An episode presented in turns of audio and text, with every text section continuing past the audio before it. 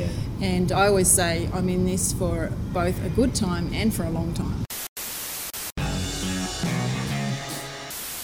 Hmm. So I have to look after myself. And Yeah. that, that means putting yourself first sometimes. Now, Football Land talks a lot about teacher well-being, and it's something that comes up a lot during our Pracky symposiums.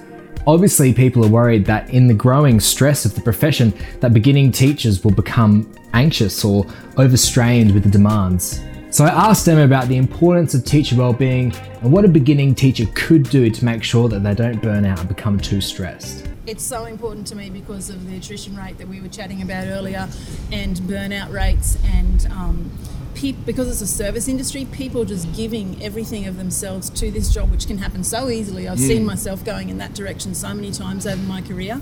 And I worry that young teachers too, new teachers being so enthusiastic can accidentally give so much of themselves that there's, there's nothing left. And so it's really important to have a support network around you at home as well as at school.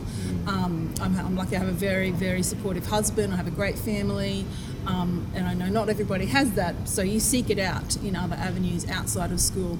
Um, everybody has to have a hobby. You have to do something outside of school that is just, you know, just you, because you can lose who you are in this profession as well because you're just giving all the time.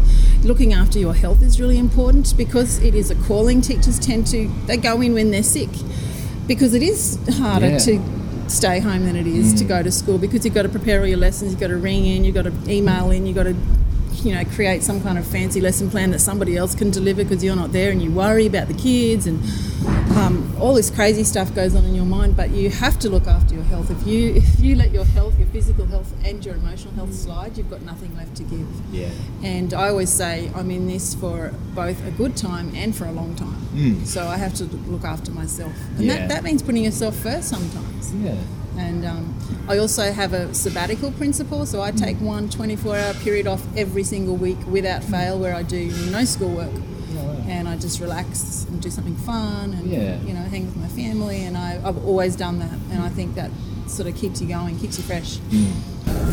Hey Football Land, you may be wondering who this person actually is that's interviewing Emma in this video. Well, my name's Liam Elysiums and I'm the co-founder and president of Pracky. But what is Pracky? Pracky was an initiative that was created by beginning teachers for beginning teachers. We aim to support pre-service and early career educators through best-in-class digital media and in-person symposium events. Over the last two years, the response has been amazing. We continually connect with some of the best educators Australia and the world has to offer. We've also seen an amazing response to our in-person symposium events as more and more beginning teachers start connecting with the Pracky community. I hope you enjoy this video and this interview, Kafupo Land, but if you're interested in Pracky, want to give us a go or to see what we're all about, head over to pracky.com.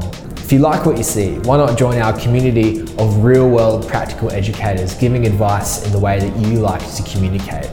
If you chuck your email address up there, it'll be the best way to keep in contact with what we're up to. We can easily give you our latest blog posts, videos, articles, and let you know when we're going to be in town for our next symposium events.